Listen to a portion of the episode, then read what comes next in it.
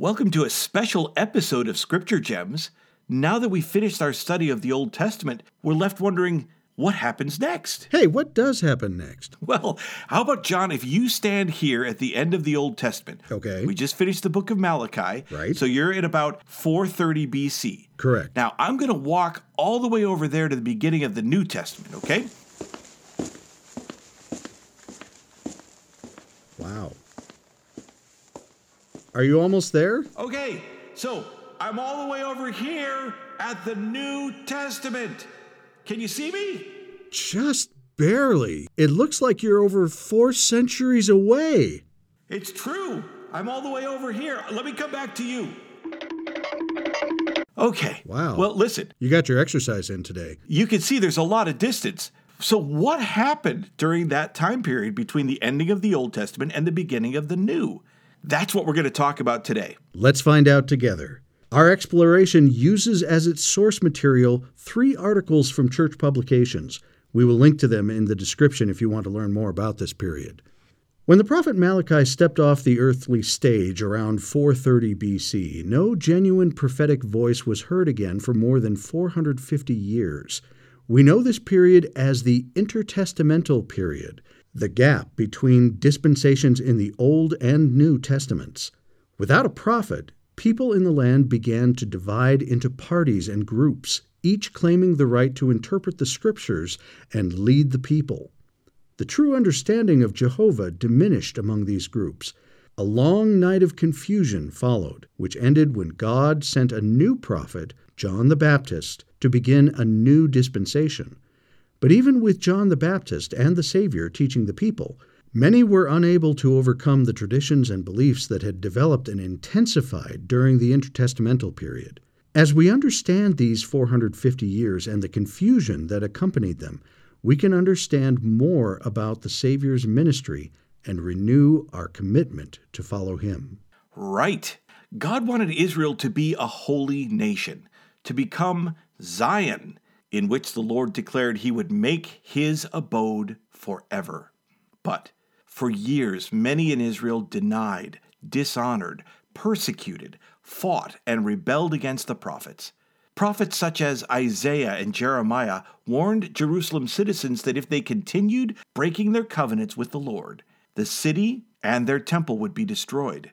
This prophecy proved true when Babylon initially invaded Judah around 600 BC, destroying its villages, towns, cities, and religious life. Jerusalem finally fell in 587 BC, and the exiled Jews were forced out of their destroyed homeland. A few people remained in and around Jerusalem, including the Samaritans, who eventually intermarried with non Israelites. Around 539 BC, Cyrus of Persia conquered Babylon and permitted Jews who had been brought there as captives to return to the land of Judah. The Jews who chose to return brought the Aramaic language with them from Babylon, and by New Testament times it had replaced Hebrew as the spoken language of most Jews. With permission from Persian rulers, the Jews rebuilt the temple in Jerusalem around 516 BC. Old Testament books written during the Persian period include Daniel, Esther, Ezra, Nehemiah, Haggai, Zechariah, and Malachi. Because the Jews rejected the Samaritans' offer to help reconstruct the temple, the Samaritans built an alternate temple in the late 4th century on Mount Gerizim, some 40 miles north of Jerusalem. Thus, the worship of and belief in Jehovah fragmented between the new temple at Mount Gerizim and the Jerusalem temple because they offered competing claims of priesthood authority. But this revival did not last long. After Malachi, the last book in the Old Testament, written about 430 BC, as the prophet Amos had prophesied, the Lord sent a famine in the land, not a famine of bread, nor a thirst for water, but of hearing the words of the Lord. This pivotal change had major consequences as people attempted to understand and live the law without a prophet's authoritative teachings and interpretations. Many Jews felt that the priests and Levites did not fulfill their responsibility to teach the law correctly. So a new group evolved who sought to teach the law scribes. Scribes originally were educated men who made their livelihood as record keepers and as copyists of the Scriptures. These they studied diligently, both to understand their meaning and to detect scribal errors. The scribes supplied copies of the Scriptures to the growing number of synagogues and also became teachers of the law. While Israel had prophets, the scribes remained copyists and teachers. But when the prophetic voice ceased in Israel, these experts in the law of Moses began to fill the vacuum. They modeled themselves on Ezra, who had helped his people feel an urgency to learn and obey the law. A major factor contributing to the rising power of the scribes was the shift of the common language of the people from Hebrew to Aramaic. Though sister tongues, the languages were different enough that Jews who spoke only Aramaic had trouble understanding the scriptures so the people had to rely on the scholars to interpret and explain them. It should not be surprising that there was no unity of interpretation among these scholars, nor that they worked to bring others to their different viewpoints. The protections of the Persian Empire were about to come to an end. Alexander the Great conquered the region in 332 BC, desiring to spread Western thinking and culture. Many Jews left the land of Judah to live in other Greek cities, furthering the dispersion of the Jewish people. The presence of Jewish communities and synagogues throughout the Mediterranean world later facilitated the spread of Christianity in the first century AD. New occupations such as tax collectors and hired day laborers found their way into Jewish society during the Hellenistic period, meaning the time of Greek cultural influence. The Jewish governing council, the Sanhedrin, was formed during this time. In the 3rd century BC, the Old Testament began to be translated into Greek, which had become the common language of the Mediterranean world. The finished translation, known as the Septuagint, was the scripture commonly used during New Testament times. Most of the quotations of the Old Testament found in the New Testament are taken from the Septuagint. This Greek translation of the Jewish scriptures later proved to be of special value in spreading the Christian faith to the Gentile world, for it made the religion of the Jews available to the civilized world. Right. Now, after Alexander, his kingdom was divided among his generals. In time, Palestine came under the influence of the Greek speaking Seleucid emperors. In 167 BC, the Seleucid rulers, believing that a complete Hellenization of the region would bring stability to the kingdom, outlawed the Jewish faith, forbidding circumcision, Jewish scriptures, and desecrating the temple by sacrificing swine, eventually placing an altar to pagan gods over the temple altar. Many Jews resisted. A priest named Mattathias of the family of Hasmon and his five sons led a Jewish revolt in 167 BC called the Maccabean Revolt. Within two years, Maccabean forces had recaptured Jerusalem and rededicated the temple. The Feast of Dedication, Hanukkah, mentioned in the New Testament, commemorated this momentous event. Maccabean leaders succeeded in establishing an independent Jewish state for the first time in over 440 years. Simon Maccabeus, a son of Mattathias, became both high priest and governor of Judea, thus establishing the Hasmonean dynasty. At the same time, another religious group formed known as the Hasidians, the pious. They showed their devotion to God by trying to live every aspect of the law of Moses as they understood it. By the way, this information about the Maccabean revolt can be found in the book of First Maccabees, which was in the Septuagint and a part of the Bible for well over a thousand years. It was later labeled as part of the Apocrypha by the Protestant movement. What an interesting bit of trivia. I wonder how we might be able to find out more information about the Septuagint and the Apocrypha. Well, you know, you could always watch our video on how we got the Bible. It's on the Brother Fulmer channel. Let's do that. But back to the discussion.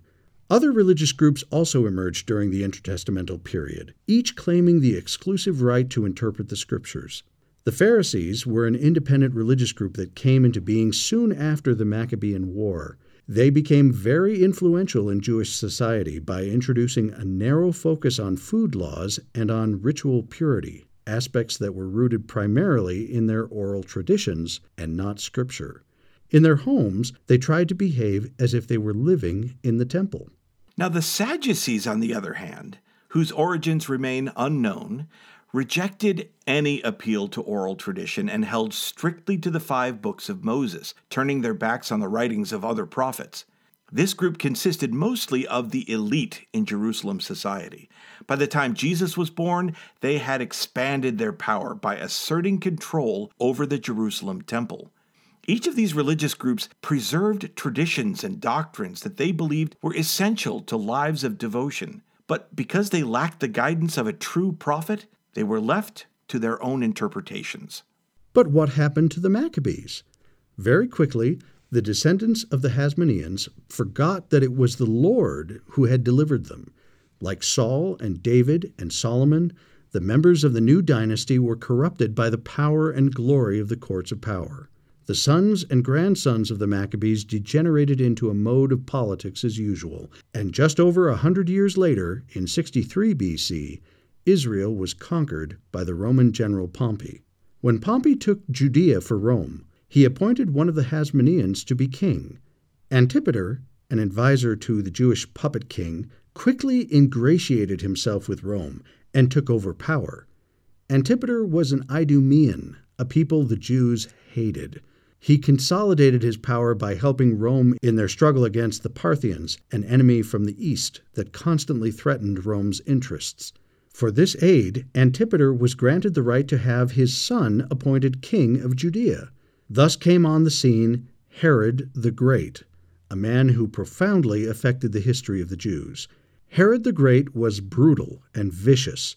This was the Herod who ordered infanticide in an attempt to kill Jesus. But he was an able administrator. The Romans were pleased, for he kept control in what was well known to be a troublesome province, and he was completely loyal to Rome. The Jews were given very limited political power through the Sanhedrin, a religious and political body traditionally composed of 71 men and presided over by the high priest. Herod reinstated Greek and Roman culture in Judea. In conjunction with this Hellenization, he undertook great building programs throughout his province, in order to gain favor with his subjects, he began an elaborate expansion program on the Temple Mount, eventually making the temple into one of the marvels of the ancient world. This building program was still in progress in Christ's day. Herod the Great died shortly after the birth of Jesus, and the Romans divided the kingdom among Herod's three sons. They ruled as tetrarchs, which is Greek meaning rulers of a part or portion and not as full fledged kings like their father. Philip ruled north and east of Galilee. Herod Antipas ruled Galilee and Perea. This is the Herod mentioned most frequently during the time of Jesus Christ's ministry. And Archelaus ruled Judea, Samaria, and Idumea. Because of his ineptitude, Archelaus was removed by Rome in AD 6. His territory became a Roman province ruled by governors appointed by Rome. These governors were first called prefects and then procurators from the time of Emperor Claudius in AD 41 onward. Pontius Pilate was appointed governor in AD 26 and ruled until AD 36. So come with us now to the temple in Jerusalem. At times during the intertestamental period, temple services were interrupted, but the rites continued during most of that period.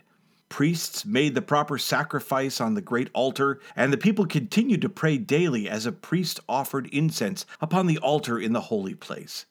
Then one day, a priest named Zacharias did not reappear from the holy place as quickly as he should have. The people began to marvel, and well they might. For once again the veil had been lifted. The humble and aged Zacharias stood in the presence of an angel. Thy prayer is heard, and thy wife Elizabeth shall bear thee a son, and he shall go in the spirit and power of Elias to make ready a people prepared for the Lord. This child would be John the Baptist, whose name in Hebrew means gift of God. Israel had a prophet once again, a forerunner who would prepare the way for Jehovah's coming to earth as the Son of God, and the Messiah Judah had awaited for so long.